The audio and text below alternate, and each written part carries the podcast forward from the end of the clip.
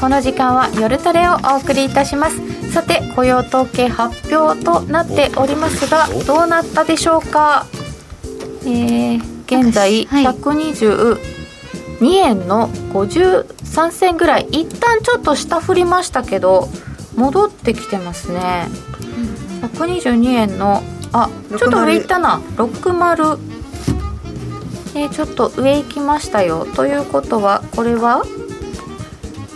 上で出ましたか？反応的にはまあまあまあ予想通りなのかなっていう感じの動きですよね。3.1えっ、ー、と非農業部門雇用者数43.1万人。予想よりはちょっと悪い。失業率が3.6%。3.6? 予想よりも良いですね。3.7予想3.7えっ、ー、とそして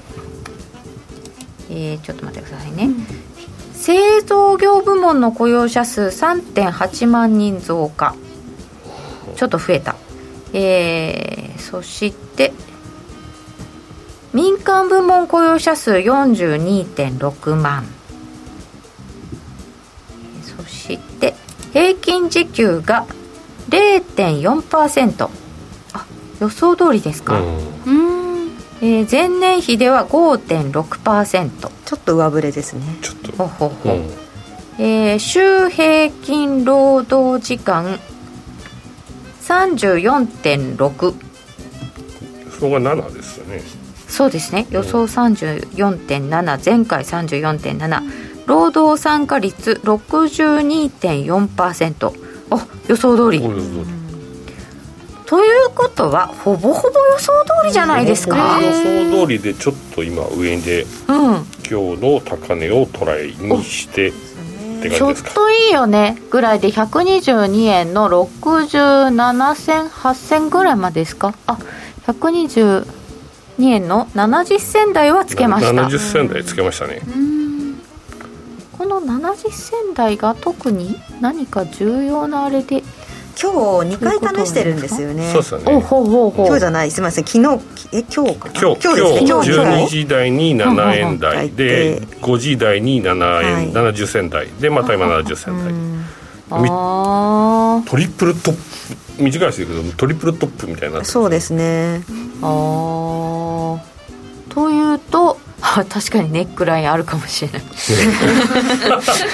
短い人はネックラインが見えるよね。なるほど。えー、ソニーフィナンシャルの金融マーケット情報毎日チェックしてる。ありがとうございます。悲鳴番組的には派手に動いてほしい。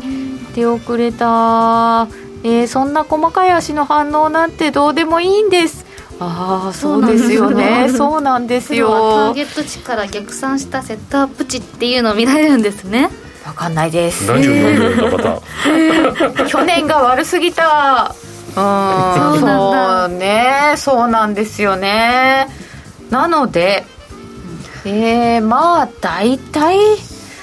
石川さんこれはまずまずという感じの評価でよろしいですか、まあ、全然いいと思いますよ、うん、あの雇用者数は、まあ、予想の中心からは若干下振れですけれども、うん、あの大体固まってる予想の中には入ってるんで、うん、まあ、あの悪くは全くないですし40万人も伸びてれば十分ですよね。でかつ労働参加率もちゃんと回復してる中で失業率が3.6まで下がってる。ねすごい、はい、でついでに言えばやっぱり平均時給ですね。ここが予想以上に前年比からすると伸びてるっていうのは大きいですよね、はい、やっぱり今あのアメリカの兼用政策を決める上で一番注目されているのはインフレとあのやはりその労働市場で特にやっぱり時給の伸びっていうところはインフレにも影響してくるのでかなり注目度高いので労働賃金が伸びていればやっぱりあのディマンドプル型のインフレ化っていうような、思惑につたつながりやすいですよね。そうですね。それにこうこの労働系の、まあ、雇用系の、まあ、賃金が上がるっていうのはあとその後すぐ下がるっていうのが少ないからこう sticky 粘着性のインフレ指標ですよね。うん、そうですね。はい。ということはこれはまだ FRB は強気でいきそうかな？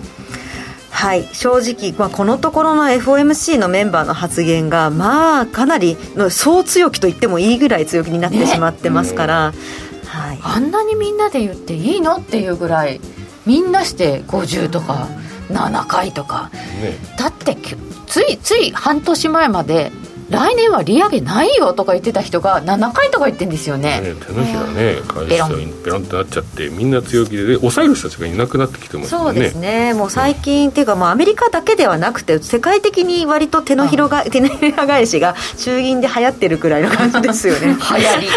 相場みたいですね,、はい、ね衆議院がなんということでしょう。という中で現在は122円の60銭近辺となっております、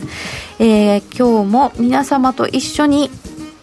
トレード戦略を練っていきたいと思います、えー、番組へのご意見ご質問などはえ、っとチャットの方にお寄せいただければと思います。随時取り上げてお答えしていきます。今日も夜トレは FX 投資家を応援していきますよ。それでは今夜も夜トレ進めてまいりましょう。この番組は真面目に FX FX プライム by GMO の提供でお送りいたします。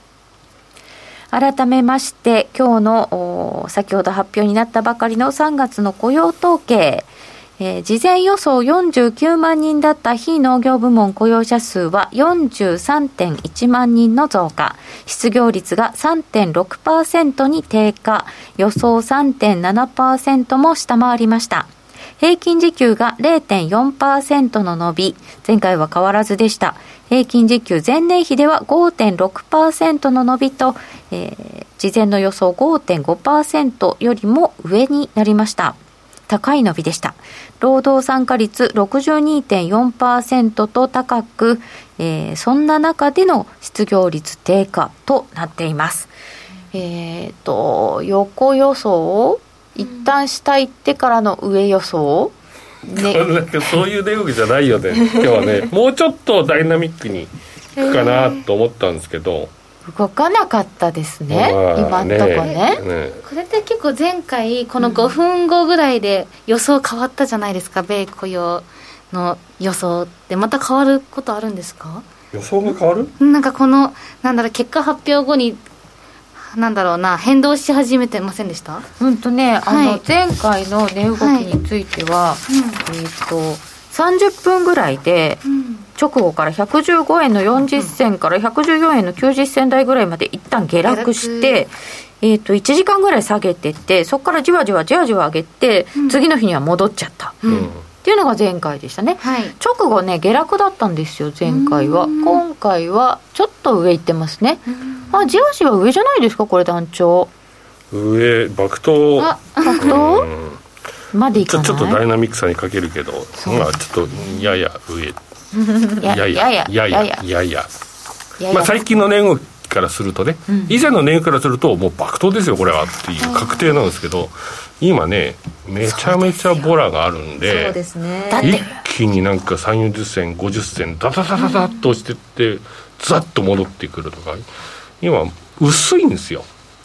ああ板がないので板がない。マーケットメーカーがもう逃げてるから、プライスを出さない。あそういうことですか、うん、ああいやだって怖いから出したくないですよね。今スプレッドが結構広がっちゃってるんじゃないですか、そううちも含めもう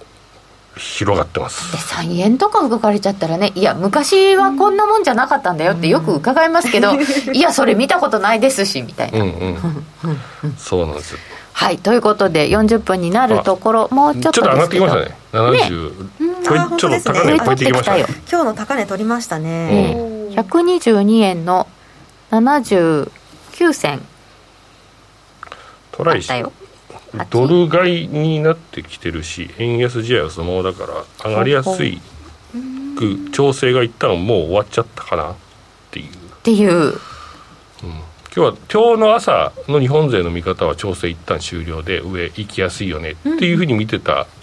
銀行関係者は多かったみたいですね。うん、なんでなんですね、えー、っと2円台下がってきたら買いたい。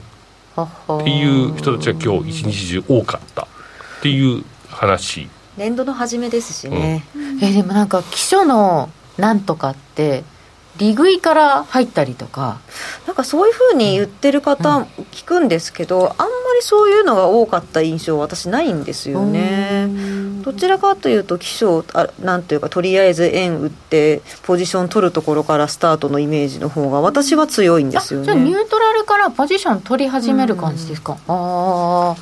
あ40分なりましたよ。122円の75銭ぐらいとなっております。爆投でしょこれ。爆投爆投 最近の相場の中ではじわじわですけど、うん、でもえー、ここで高値取って昨日の高値抜いたんであればちょっと上ですかね、ね、思ったより動いたのかな、そうすると。今日朝がずいぶん動きましたからね、ね、はい、うん、もう7時8時台8時台ぐらいからですかね、うん、すごく上がってましたね。といったんで、うん、そうですね、はい、動き出すと早い感じになってきてますか？これ。ボラティリティが高いので、うん、1日で3円動いちゃう感じなじゃないですか最近。ちょっと1日3円はねいやあのちょっと何かを喋っていて次のコマで読もうと思うとああ間違えた私みたいな感じになってますよ、今ね、うん、以前だったらもう大台全然変わんない、はい、いつ見ても変わんねえなみたいな感じのものが数か月前だったのが、はい、むしろなんかちゃんと動いてますかこの端末みたいな感じだったんですけどね、ええー、みたいな、うん、びっくりするわ本当に。いや1円の部分まで毎回見るたびに確認しなきゃいけないってなかなかないですよね。ない。ここ数年ない あそう。ななんていうのかな。小数点以下しか見なかった、はい、うんですよね。朝1円動くとか本当ですよね。3月すごかったですよね。レパトリ昨日で終わったのか。うん。また逆イールドの話も出てきてますな。そろそろ125目指すさ。なるほど。ではその125まで一旦つけたというドル円でございますがえー、このところの動きについてまずは伺ってみたいと思います。石川さん、はい、ここのところのドル円急騰、はい、これドルの急騰なんですか？円安なんですか？どっちかっていうと、うん、まあ明らかに 円安なんですよね、はい、あの資料4ページ目に、はい、あがあるんですけれども資料の4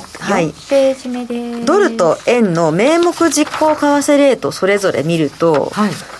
3月、ドルは、まあ、ドルちょっと下がってるんですけど、その前に上がって、ちょっと下がったっていう感じなんですが、まあ、あのご覧の通り、円の方の実実名目自己為替レートは大きく下がっちゃってるんですよね。すごいね、これ主体はもう円安ですよね。すっかり円安ですね。はい。ははあいろいろ理由はやっぱりありますけれども、他の国が金融政策を引き締め方向にシフトさせていく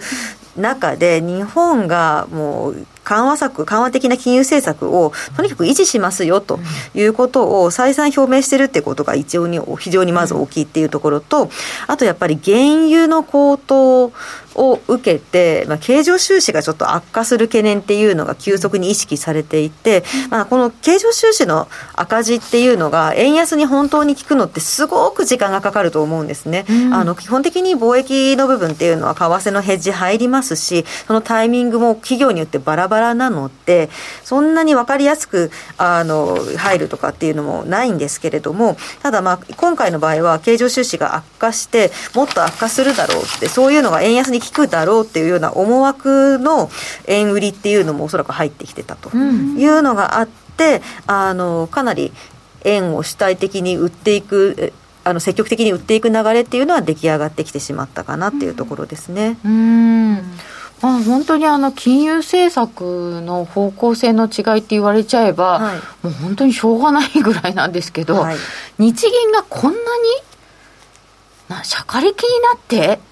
何ですか？連続指し値オペって何の技ですかみたいな、3日連続みたいなね、うん。こんなにやると思ってなかったんですけどそうですね、うん、ちょっとだからびっくりはしましたね。そのなんていうか金基本的な金融政策は続けるといってもなんていうかあのまあ、指値埋めもとりあえずびっくりしましたし、はい、でこれで長あの長期金利、まあ、10年債利回りを何としてでもあの0.25%っていうそのイールドカーブイールドカーブコントロールの上限のところで抑えるっていうのは、まあ、最初びっくりしたというあの少しも許さないんだなっていう、その黒田さんの意思のようなものをあの確認したっていうのがまずあってで2点目にやっぱりその昨日発表された4、6月の国債買い入れオペの増額ですよね。でこれであの、まあ、そうは言ってもイールドカーブコントロールは10年抑えるっていうふうにあの10年を0.25で抑えるっていうのがあったとしても、それより先は上げるの、上がっていくのを容認するんじゃないかと思いきや、結構超長期ゾーンのところまで増額していくっていうようなスタイルで、うん、あ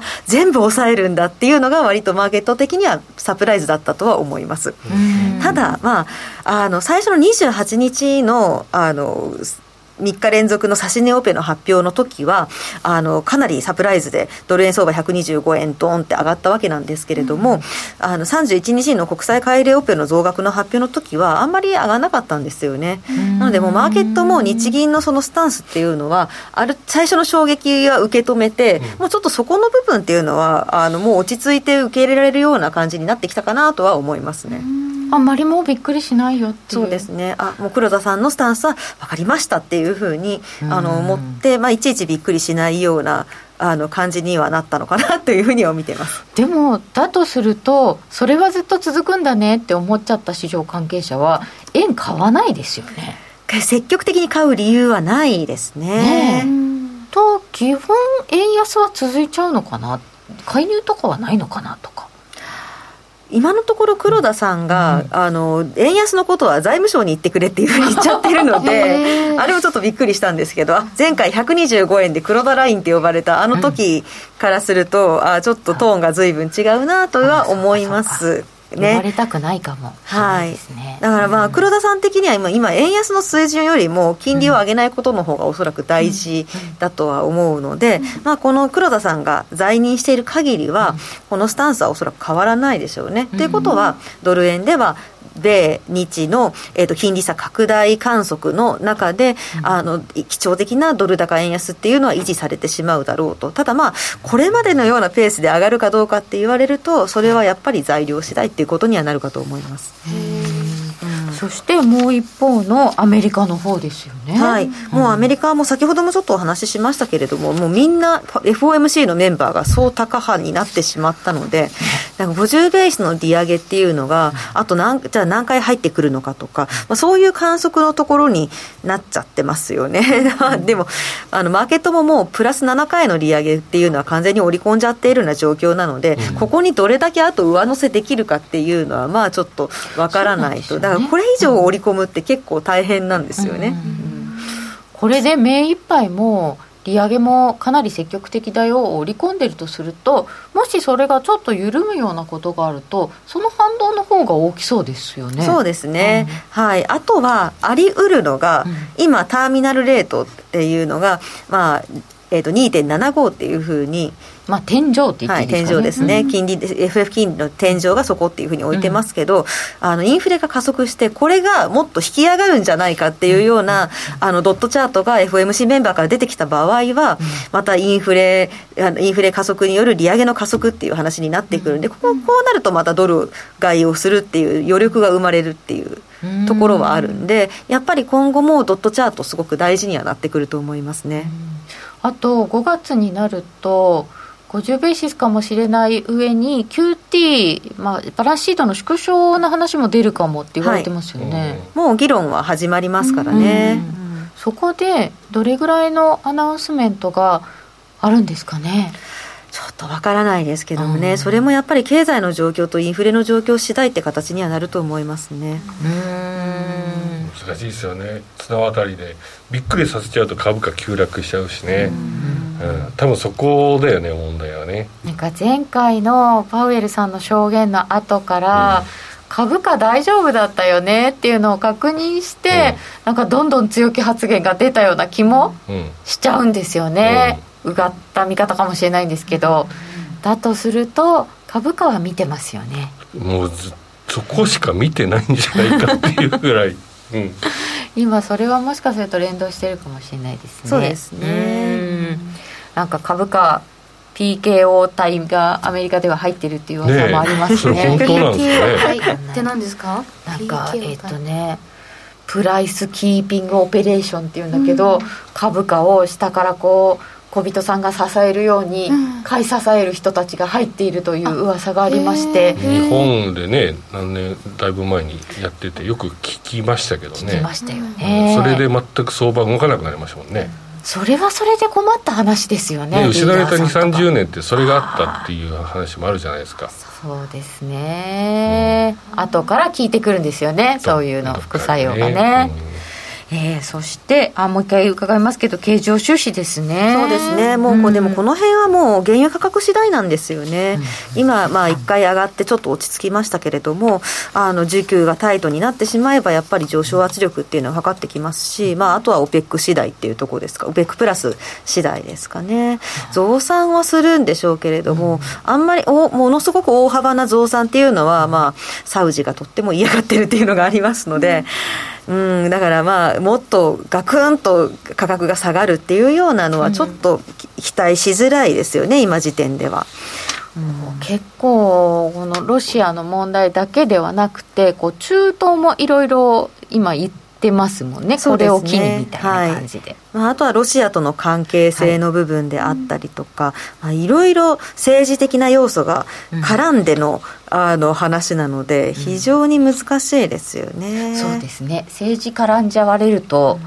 市場だけではいかないが異なりますよね。そうなんですよね。だからまあ、うん、多分いろんな方がもうお話しされてると思いますけれども、あの戦争とかまあ外交っていうふうになってくると、うん、国と国なんですけれども、その中にであの動いてるのって人と人になるので、うん、経済合理性で語れなくなっちゃうんですよね。経済合理性のことだけ考えれば、ロシアウクライナに侵攻しない方が絶対に良かったって、まあみんながみんな思ってるんですけど、そうならないのが人のようですよね。いやでも本当ブレグジットとかもそうでしたしあ人間って経済合理性では動かないんだよねっていうのをがこのところ思い知らされてる気はしますよね。はいうん、本当にそうですよね。本当に今回もこう戦争なんていう動きになっちゃうとね。はい。あ、そうですね。うん、そうか。相場はもうとっても私はエモーショナルな世界だと思ってるので。ね、思惑が思惑を生んで上下するからね。行き過ぎますしね。上がると思ってても下がるっていうすぐもう手のひら返しにどんどん変わっていくからね、うん。うん、下がるっていう人が多くて下がっちゃったからもうあのとりあえず飛びつくしかないので自己実現的にどんどん下がっていくっていうのはよくあることですからね。ありますね。でそうすると景気もそこに帰っていっちゃうっていうのが怖いですよね。そうですね、うん。えー、さて、えー、先ほどもチャットの方でも頂いてましたけれどもあの逆イールドの話も出てきました、まあ、2年と10年では見ないという人もいますけど2年と10年一時並んだ端末によってはなんか逆転したってことでしたけれども、はい、10年先回りの動きはどうご覧になりますか？そうですね。日本のだ、まあ、あすいません、そうなんですよ。アメリカに関して、はい、逆イールドが発生するとやっぱり1年から1年半後ぐらいにあの景気後退になるかことが過去にあったっていう感じでこれまではワークしているんですけれども、まあ、今回に関しては、まあ、実質金利がまだ、ね、あのマイナスとかそういうアメリカの実質金利金利がマイナスとかそういう状況であれば、まあ、あのそんなに景気が圧迫されるとは考えにくいですし、うん、ちょっとだからこれまでと様子は違うだろうなというふうに見てますので、まあ、実際今アメリカの経済も強い状態ですしあのすぐそういうなんていうか景気後退なんじゃないかっていうふうに悲観的に見る必要はないとは思ってるんですね、うん、ただこれもやっぱりインフレ次第なんですよね。ここもそう、はい、それにつながっちゃいますか。そうなんですよ、うん、もうこれはちょっと読み読めないというところがあって。はい。まあ、ウクライナの情勢もどうなっていくのか、今後、まだまだわからないですしね。さて、ここでドル円をちょっと見ていただくと、はい、今、122円の70銭台ですけれども、これは一体どんな位置で、ドル円、どういうふうに長期で見ると、長期ですね、まあ、今の水準122円台の後半なんで、まだまだなんですけれども、直近でつけたのが、えっ、ー、と、125円の、えっ、ー、と、丸9までつけましたね、はい、28日に、はい、で、ここで一旦押し返されてるんですけど、この125円台、そのみんな黒田ラインって話してるんで、うん、あの、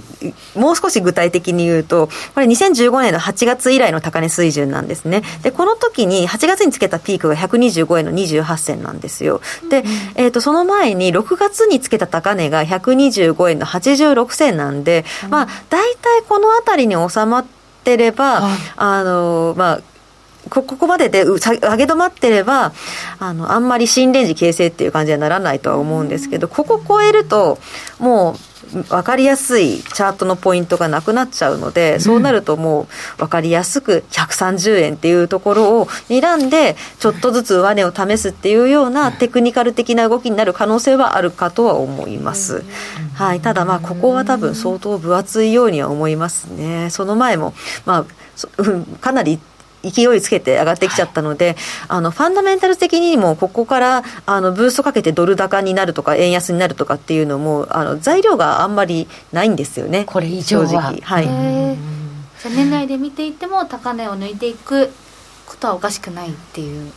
状況ですか？高値をこれ以上抜いていくのはおかしくないですか、うん、高値を抜いていくにはちょっと材料が足りない、うん今の状況では、はい、ただあの落ち着い冷静に考えればやっぱり日米の金利差が拡大していくっていう中で円を積極的に買ったりとかドルを積極的に今売るっていうようなそういう理由もないので、うん、まあ、ちょっとゆっくり高値圏でのレンジをちょあの形成してまた次の上を狙うような材料が来るっていう、それを待つっていうような相場付きになる可能性が高いんじゃないかなと思います。本当に形成発言とかね、うん、が出てこない限りは、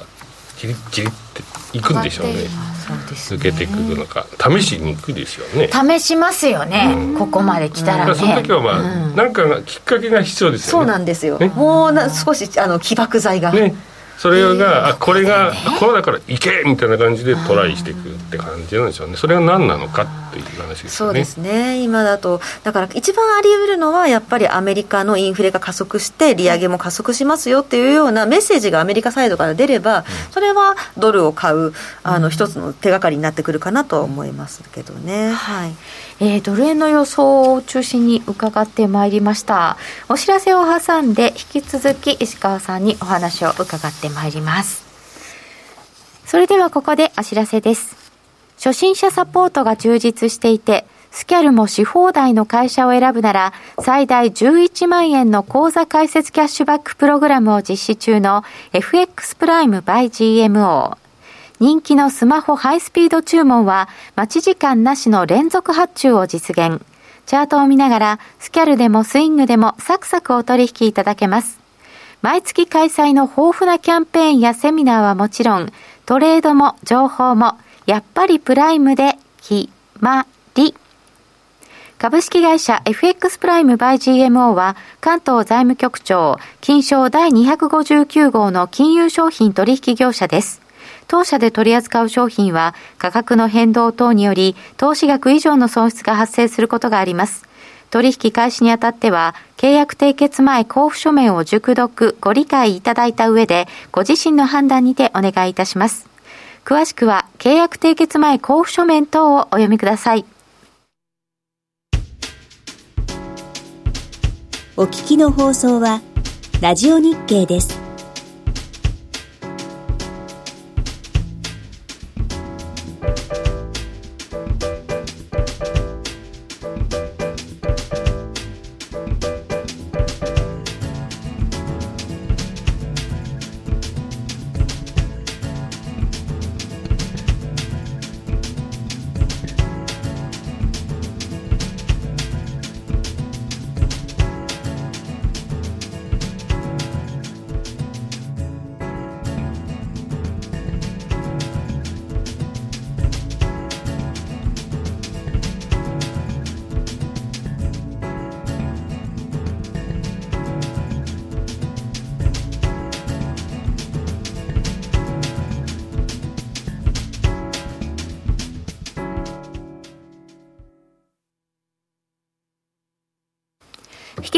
石川久美子さんにお話を伺ってまいります。石川さんいらっしゃってるのでねご質問いただきました。以前ならアメリカに資金が集まっていってしまって新興国に逆風っていうのが通説だったかと思いますが今もそうなんですかね？えっと、アメリカにその資金が集まってしまってというのは、アメリカが利上げ局面に入ると、アメリカの金利が上がっていくと、でわざわざリスクを取って高金利の通貨を持たなくても、アメリカのドル持っとけば金利が入ってくる、これはいいねっていうことで、まあ、あの基本的にはアメリカの利上げ局面っていうのは、新興国からお金が流出して、アメリカに戻ってしまうっていうのがまあ通説であって、実際そうだと思うんですね。ただ、アメリカの利上げ、も皆さんもご承知の通り、あのまあ今年さらにプラス7回も利上げが織り込まれてしまっているような状況ですので、あの大体もう去年のうちからずいぶんドルがに還流しちゃってるんですよね、うん、お金が。で今年じゃあ何が起こってるかっていうと、えーと、一旦ドル高進んだんですけれども、あの結構反発してる通貨もあるあるんですね。で、ちょっと。算で見ると結構ですよね。そうなんですよ。うん、で、今今日、タイドルでの年初来の騰落率の資料をお持ちしてるんですけれども、はい、6ページ目なんですが、えー、っとですね、これを見ますと、すごいんですよ。タイドルでもブラジルレアルが20%ぐらい上がってるんですね。おおすごい。大幅な上昇ですね、で南アフリカランドも8.6%と、まあ、3月までの時点ですけれども、結構プラスが出ているんですよ、まあ、新興国でもこんな感じ、ただ、えーと、マイナス、タイドルでマイナス、いまだにあのタイドルで弱まってしまっている、下がってしまっている通貨っていうのも結構あるんですね。で、これ傾向を見ると面白いんですけれども、まあ、一番売られてるのは、まあ、トルコリラ。ロシアルーブラ大幅に下がって大幅に今戻ってるので、トルコリラよりなんとと年初来の騰落でちょっとマシな8.2%下落って感じなんですけれども、で、まあ円、いや、その隣が円ってちょっとすごくない？そうだよ？そうなんです。そう そうなんですよね。まあ、円はちょっと理由が違いますよね。金融政策の部分なんですけど、トルコ、ロシア、ポーランド、スウェーデン、イギリスポンド、ハンガリーポイント、デンマーククローネ、ユーロ、スイスフランってこれちょっと聞いてて、うん、親って思いません？思いますね、はい、これほとんどヨーロッパなんですよ。ロシアトルコヨーロッパって要するに今勃発している戦争の近場は弱いんですよね、スイスフランでさえやっぱり近いっていうふうにそうですね。多少はやっぱり安全資産と言われて、言われながらも、しかも、あの、衛星中立国なので、だからまあ、ほとんど戦争には巻き込まれないだろうっていうことで、騰落率はマイナス0.4%程度なので、まあ、ほぼほぼニュートラルなんですけれども、そうは言っても微妙にやっぱり欧州通貨っていうことで引っ張られたりすることは、あれでしょうね。安全資産買いですよね。実際はそうなんですけどね、他の欧州通貨に比べれば、スイスフランもやっぱりってことにはなるんですけれども、やっぱこういう、なんていうか、近場の国は弱いっていう、うんはい、で遠くの戦争の影響は遠くのまあ遠くの戦争っていうのは、うん、あの結構経済にプラスに働いちゃうパターンっていうのもありましてだって考えてみると分かるんですけれども資源は高騰してるわけですよ。そうですよね、はい、なので自分の国が影響あの直接ロシアとあんまり関係がない、うんでも資源を売ってるっていう国にはものすごい追い風なわけなんですよね。というわけで、ブラジルは正直言って、あんまり国のファンダメンタルズよろしくないんですけれども、この通りすごく堅調に推移してます。本当ですね。こんなに上がってるとは思わなかった。すごいんですよね。ちょっと笑っちゃうぐらいブラジルリアル上がってるんですよ、ね、対円だったらよかった、ね、そうなんですよ、ね、いやちょっと正直言ってブラジルってはもうかなりインフレが進んでしまって、うん、あのそれに対応するために大幅な利上げ繰り返していてその利上げのせいで経済が逆風を受けていて、うん、スタグフレーションって感じなんですよ実際は、正しかもそれであの赤字も財政赤字なんかも問題があってあのクレジットリスクにまであのつながっているような状況にもかかわらずこれなので今は新興国のそれぞれの国内の状況っていうのは比較的無視されがちですね。もう資源国通貨って感じですね。そうですね。はい。なんであのこれ冷静になってロシウクライナとロシアの問題が、まあ、停戦合意にほぼほぼなるとか、まあ、停戦合意となりましたっていうことになると、うんおそらくぼちぼち新興国もそれぞれの国の状況っていうのが注目戻ってきたりとかすると思うんで、はい、その時ブラジルレアルどうなるかっていうのはちょっと怖いところではあるんですよ。これひっくり返ります？あのタイミングはわからないですけど、ひっくり返ってもおかしくはないかもしれないですね。そうするとトルコなんか買いなんですかね。あトルコ、どうでしょうね、トルコはまた別の、別の要因がありますからね。これってオーストラリアがロシアとウクライナから距離が遠いからってことですよね。そうですね、距離も遠いですし、うん、あオーストラリアの話してます。あ、ヨーロッパ。あ、ヨーロッパが。はい、ヨーロッパは、ヨーロッパはオーストあのロシアに距離近いですよね。近いからこのように影響してるはい、マイナスの影響を受けてる。で、ロシアからエネルギーの輸入っていうのをたくさんしてるのが、あの、ヨーロッパですので、はい、えっ、ー、と、ロシアからとの対立によって、エネルギーを、の供給を、天然ガスの供給ですね、絞られてしまうと、ヨーロッパの、まあ、製造業とか、まあ、景気の部分には逆風ということになりますので、これはマイナスっていうことですよね。えじゃあ結構ウクライナ情勢の影響が大きく関与してると思うんですけどこれが落ち着いてきたらまた大きく変わってくる？うん。あヨーロッパの通貨に関しては、まあ、落ち着いてくればプラスには働きますよね。ただ、まあ、あの停戦になったからといって、はい、ヨーロッパがロシアに対する経済制裁を解除するとは限らないので、うん、そこはちょっとその合意と経済制裁をどうするかっていう内容をしっかり見ていく必要はあると思います。で、プラスでやっぱり考えなきゃいけないのが、えっ、ー、と、ヨーロッパのインフレですね。今ちょっとヨーロッパの方も賃金が上がってきているので、あの、思ったほど景気悪くなってなさそうなんですよね。今インフレは上がってますけれども。まあまあでもこの後はやっぱりインフレの動向次第っていうふうにどうしてもなりますし今の状況が長期化してロシアからの天然ガスの輸入は絞られている状況で他の国からうまく調達できなければやっぱりじりじりと経済に逆風っていうのは強まるのは間違いないので、はい、夕方出ましたよね。ユーロ圏の消費者物価指数が、ね、予想より結構良かった強かったですよね、はい、いやこの間のドイツの CPI なんかも凄まじい数字ですよね、うんそれでどうするのかってでもラガルドさんだからねっていうのありません？期待できないってことですか、うん、期待できないでも ECB のメンバーもだいぶ高派になってきてますよね、うん、はい。まあ、ラガルドさんは、うん、あのまだちょっとそこまでじゃないですけどでもラガルドさん自身もちょっと高派に寄りつつある片鱗が見えるので、まあ、なんでまあ当社も ECB は年内には1回は利上げをするだろうというふうには見てますけどね。1回なんですか？1回ないし2回ぐらいですかね。ちょっとそこの部分は。でもマーケットはもう大、はい、もっと大きな利上げをちょっと予想しているような状況ですのでそれに比べると当社のビューはまだハトなんですけれども。うん。個人的にユーロ円がねめっちゃ気になってるんですよね。なんかユーロが上がってきて、はい、でドル円安試合があんま変わらなければ、はい、ユーロ円めっちゃ合うんじゃないかなっていう。そうですね。ユーロが上がればですね。はい。ただ、あのユーロドルって考えてみると、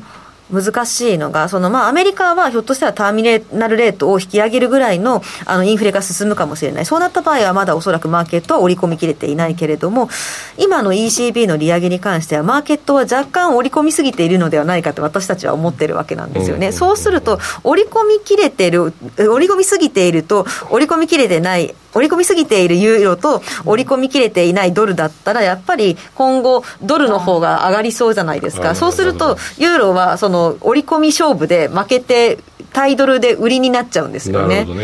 そこが難しいですね。で、その掛け算でユーロ円どうなるかっていうのがちょっと読めない。なるほど、なるほど。さて、えー、対ドルでのいろんな通貨を見てきましたけれども、いろんな通貨を扱いたいというときに、現在、キャンペーンが行われていますね、団長。はいあの当社あの今、まあ、メジャー通貨ではないんですけど、まあ、マイナー通貨最近やっぱりねあの今の話にあったヨーロッパの通貨と、遠いオセアニアの通貨、うん、まあ、真逆の動きをしてるっていう傾向が強くて例えばうちで取り扱ってる通貨でいうとポンド5ドルとかユーロ5ドルとかこの辺りがトレンドが出てるじゃないですか,、うん、だこういったトレンドが出てる通貨やった方がやっぱり利益につながりやすいんでそうですね、まあ、ちょっと今回初めてキャンペーンに盛り込んで、えー、盛り込みさせていただいたと。今までちょっとあんまり触ったことがない種類の通貨ペアが。っていうところまあ今5ドル円あと先ほどから話出てるやっぱり資源国通貨のペーソとかランドとかこの辺りも含めて今キャンペーン7通貨キャッシュバックキャンペーン最大100万円というのをまたやってるんで、まあぜひぜひ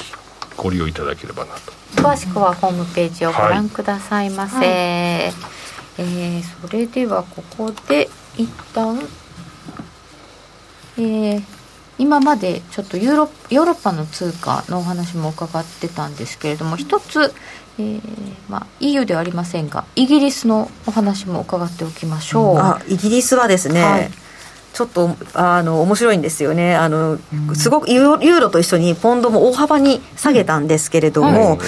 あのよくよく考えるとイギリスってロシアとあんまり関係ないんですよね。というのが、あのロシアがイギリスの総貿易貿易総額に占めるロシアの割合って2.8%しかないんですよ、すごく少ないんですね、ほとんどヨーロッパが相手なんですね。で、その中で、じゃあ、イギリス天然ガスどうやって、どういうふうに調達してるかっていうと、うん、48%国産で賄えてるんですよ、イ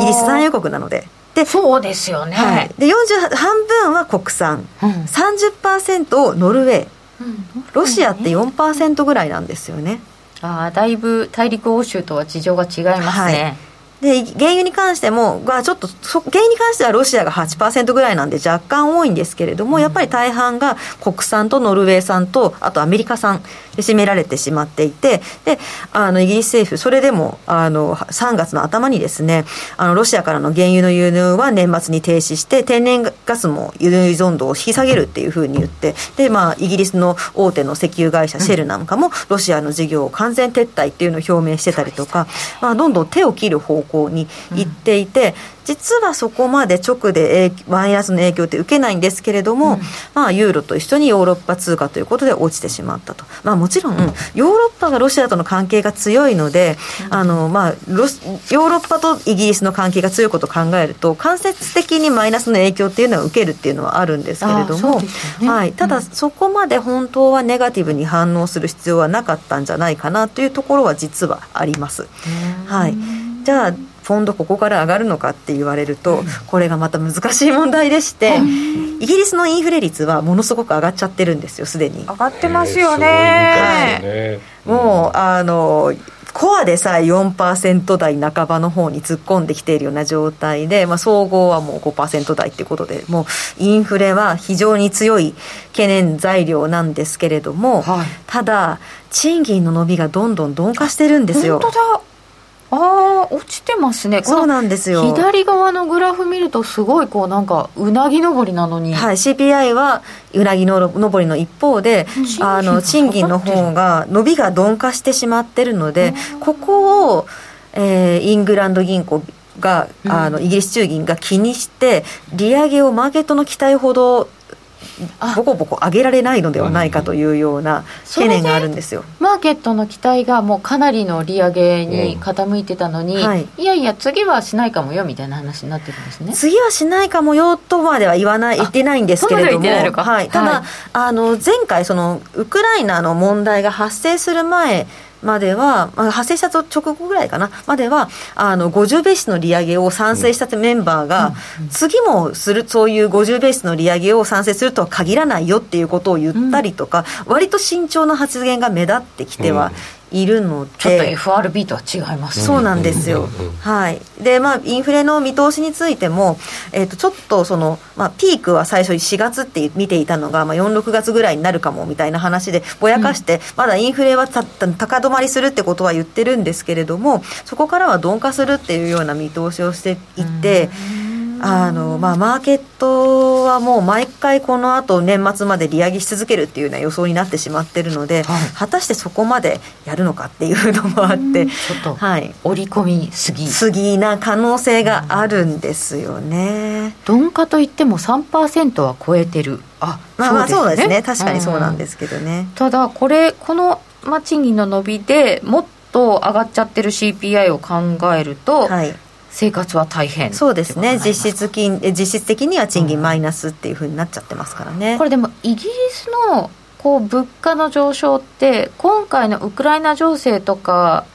だけではなくてその前からあのブレグジットの影響で運転手さんいないだとか輸入する人参入ってこないとかなんかそんな話ありましたよね。そうですそうです。もうもともとそもそも供給制約が発生してて、まあ、コロナ禍に加えてあのブレグジットのせいでっていうのの2つでそういうふうになってしまっていたので。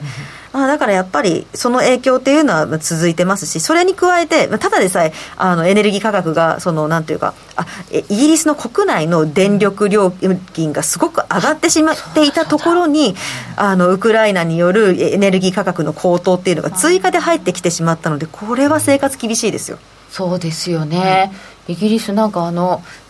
ちょっと大変すぎるので暖房止めますとかいうお家があるって、寒いのにねあそこもね。この前ね21日よしこさんセミナー出てもらっていやもう一回利上げされたらさらに利上げされたらかなりきつい、うん、今やばいよとか言って言ってましたいやそうですよね、うん、それが中にもうイギリスの国内に住んでる方たちの本当に正直な、うん、あの反応だと思いますよね、これは厳しい。だからそこを警戒して、はい、ECB いやすいません。BOE としても、そんなにサクサク利上げできないよねっていうのはどうしてもあるんですよね。なるほど、イギリスなかなか難しい状態になってるんですね。うん、えー、ノーディはペソでやってる？ペソはレバなしで旅行に行ったつもりポジション。下げてもタコス食べた気分。なるほどね。はい、えー、いろんな通貨についても見てまいりました。それではここで一旦お知らせです。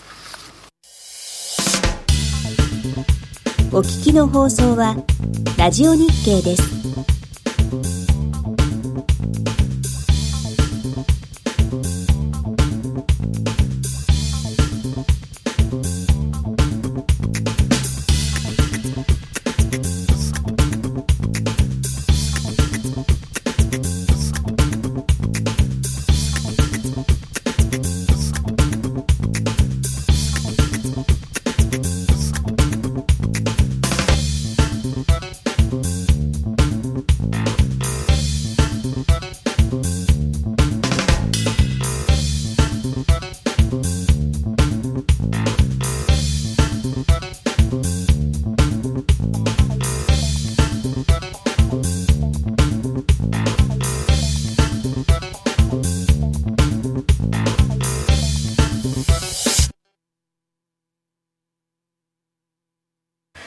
続き石川さんにお話を伺っていきます。イギリスですけどブレジブレクジットのお話し合いがなくなるとどうなるのでしょうかイギリス。あまだ細かいとやるんでしたっけ、えーと、ブレグジット自体はもう成立してるんですけれどもアイルランドに絡むあの通称のところがまだちょっと細かいところが詰まっていなくてですね結構紛糾してたんですよ、うん、なのであの正直このウクライナの話でそれどころじゃないって感じになっちゃってるんですけれども落ち着いたらまたここの部分であの小競り合いというかヨーロ欧州と EU とイギリスの小競り合いみたいなのは発生するでしょうね、まあ、まあ、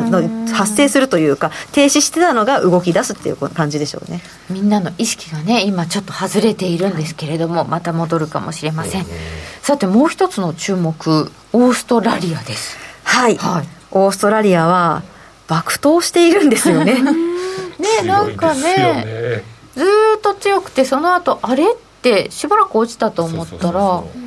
あ足元あもうちょっと経ちますかね。結構上がってきましたよ、うん。大円ではすごいですね、2015年の2月以来の92円台っていうような感じです。ごく強いです、もちろんその先ほどお話ししたような、日本だけ金融政策動く期待っていうのが全然ない中で、円が全般的に安いっていうのもあるんですけれども、はい、まあ、なので、あの5ドル、OG 米ドルではまあまだ全然上昇が鈍いって言ってもいいぐらいなんですよね。ただ、なんでこんなに5ドル強いのかというと、まずやっぱり第一に、ロシアから遠いというところですよね。はい。なので、で、かつ、貿易も全く関係ないんですよね。オーストラリアにとって、ロシア。関係もない。はい。ほとんどないので。資源国だもんね。そうですよね。で、しかも、でも、一方で、品目的には、あのまあ、鉄鉱石はあんまり最近価格いまいちですけれども、石炭とか天然ガスとか金とか、あのもう上がっている金属をあのエネルギーとか貴金属とかそういうところを、まあ、オーストラリアが輸出しているっていうのも大きいのでその価格の上昇っていうのを追い風にすることができると。うん、なんなら今オーストラリアの政府がやってることは、はい、あのロシアからのてあの天然ガスや石炭の輸入が止まってしまって困ってる国にうちの買ってくださいっていう宣伝をしてるっていうそういう営業戦略までやってしまって本当にこのなんというかうまく追い風にしたなっていうところがありますよね。ビジネスにそんなオーストラリア人したたかだったかなっていうぐらいうまくやってるんですかね、はい、そうなんですよね、まあ、中国が最大貿易相手国っていうことを考えると今中国やっぱりコロナで再ロック上海再ロックダウンみたいなことをしているのでその部分は若干心配ではあるんですけれどもまああの他のところで貿易拡大してうまくやれるなら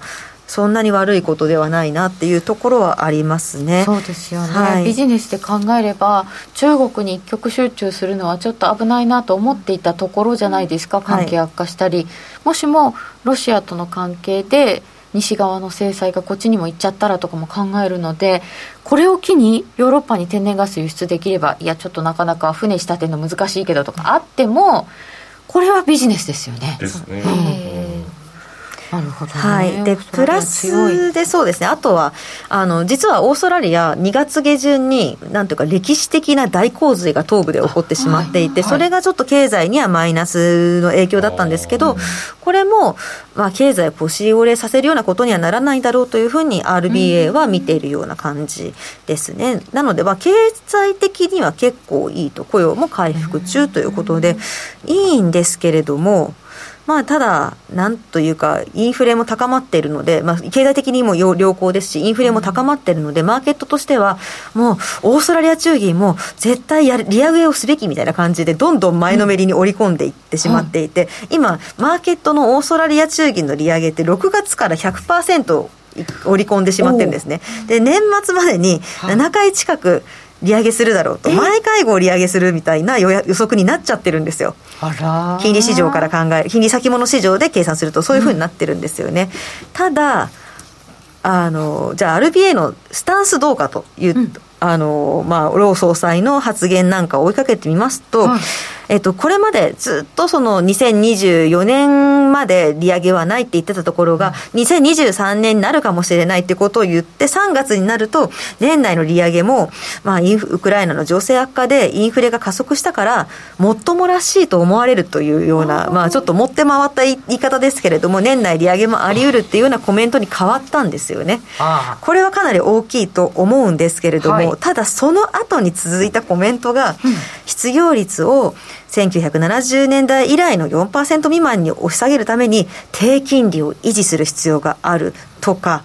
はい、国内のコアインフレ率は2.6%と依然よあの抑制されていると。でかつ賃金の伸びも緩やかだから利上げまでには時間的な猶予があるとか、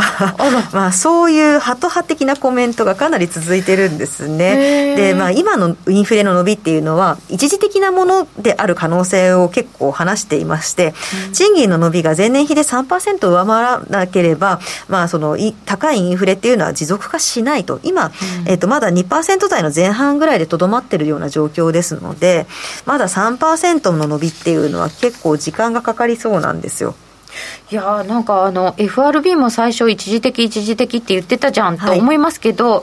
オーストラリアは賃金があんまり伸びてないんですね。そうなんですよね、まあ、伸びてきてはいるんですけれども、はい、まだその継続的なインフレにつながるほど賃金が伸びていないと、まあ3%っていうのが目安っていうのは、もうずっと RBA が言ってることなので、あのここはまだ維持してるっていうところですかね。だからまあ、あの供給の逼迫、需給供給制約が和らいで、まあ、インフラインフレ率が2から3%の目標っていうのを、あの再び割り込まないかっていうこと、はい、そういう懸念がある中で、それ、うん、絶対割り込みませんよっていうふうに結論つけるのはまだ時期尚早だと、全く自信が持てないっていうような感じで言ってるので、まだまだマーケットから見れば、だいぶハト派なんですよ。で、6月の利上げについて質問されても、まあ、否定はしないんですよ。6月利上げするかもっていうあの含みを持たせるような発言はするんですけれども、まあ、より早い可能性を想定したシナリオと年内に全く利上げをしないシナリオがあるってどっちも言うんですよね。へえ、まあ、玉虫色？はい。でなんでこれほどまでに RBA が慎重になるかというと、はい、これさっきのイギリスの話にも近いんですけれどもあのオーストラリア家計債務比率がですね上がっちゃってるんですよ。このところ。可処分所得所得に対する家計債務の比率が、うん、あの上昇してきてしまっていてあの利上げを早いペースで行っちゃうとあの家計が大ダメージっていう。金利が上がっちゃうわけですね、はい、借金してる人たちが返せなくなる。そうなんですよ。ここが一番の懸念なんですよね。そんなにみんな借金体質になっちゃったんですか？オーストラリア借金体質なんですよ。そもそも。そうなんですよ。住宅も高い借金高くなっちゃってこう高く維持されちゃってそうですね。一時期に比べればちょっと落ち着いたのかな、うん、でもあのだいぶそれもあのなんていうか中国マネーがどんどん入って住宅がもう国民が買えないぐらいまで上がってしまったっていうのがあってだいぶ規制をして落ち着いたんですけれども、まあ、それでやっぱりあの借金がどうしても増えてしまう。っていうようなところがあるんで、まあ、金利の上昇は本当に家計に大ダメージってこれをどうにかして緩和したいっていうのが RBA の意向なので、だから利上げは今年するかもしれないけれども、とってもマーケットが期待するような6月から毎会合利上げっていうのは、ちょっと現実味があまりないんですよね、正直なところ。でもなんかインフレ加速したらなんか一気にいきそうな僕30年前に抑えに行って、はい、で数年後に帰った時に、こうそのトラム。まあ僕メルボルンにいたんですけどトラムに乗った時に賃地下鉄みたいなやつ。ああの、えー、路面電車です、ね、路面電車、うん、それがねえー、っと1.23年いかないだけど1.5倍ぐらいになってたから運賃が1.5倍ってすげえなと思ってそれは生活厳しいですね、ね、それはそれで景気がバーッと上がって良くなっていったっていう背景があるんですけど今回また違うんじゃないかな。そうですね。やっぱり賃金の伸びが鈍いってなるとただまあもちろん利上げをしないとインフレが加速してしまって手がつけられない状態になってしまっても困るので、まあ、利上げはするでしょうねとは思うんですけれどもただペースはかなり抑えないといけないかなっていう感じではありますよね。ちょっと市場がま、前のめりに織り込みすぎですか？そうなんですよ、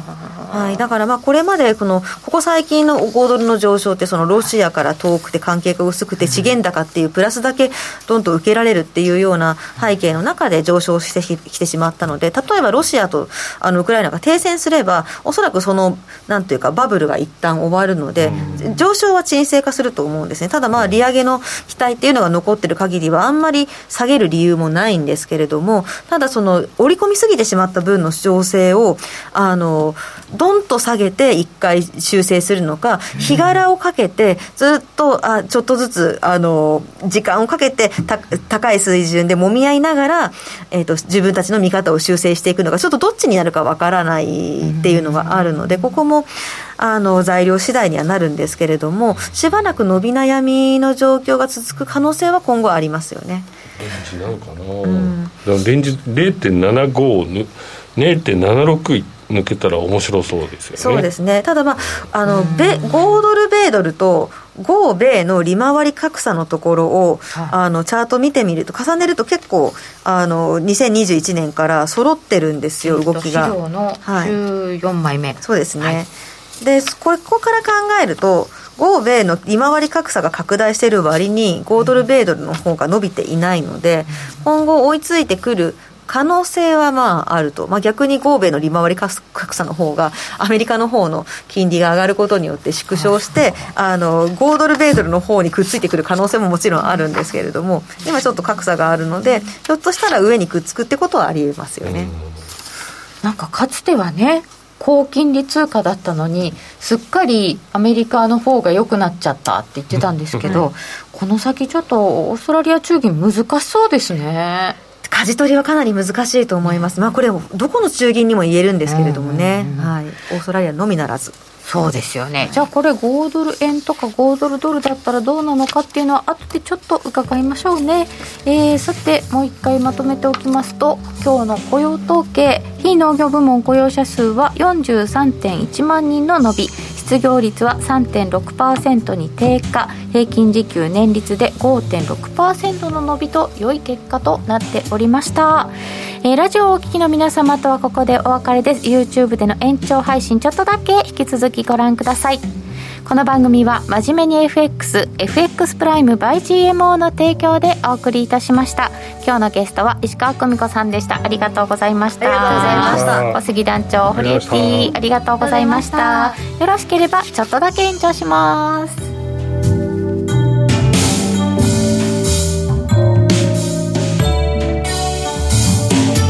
うん。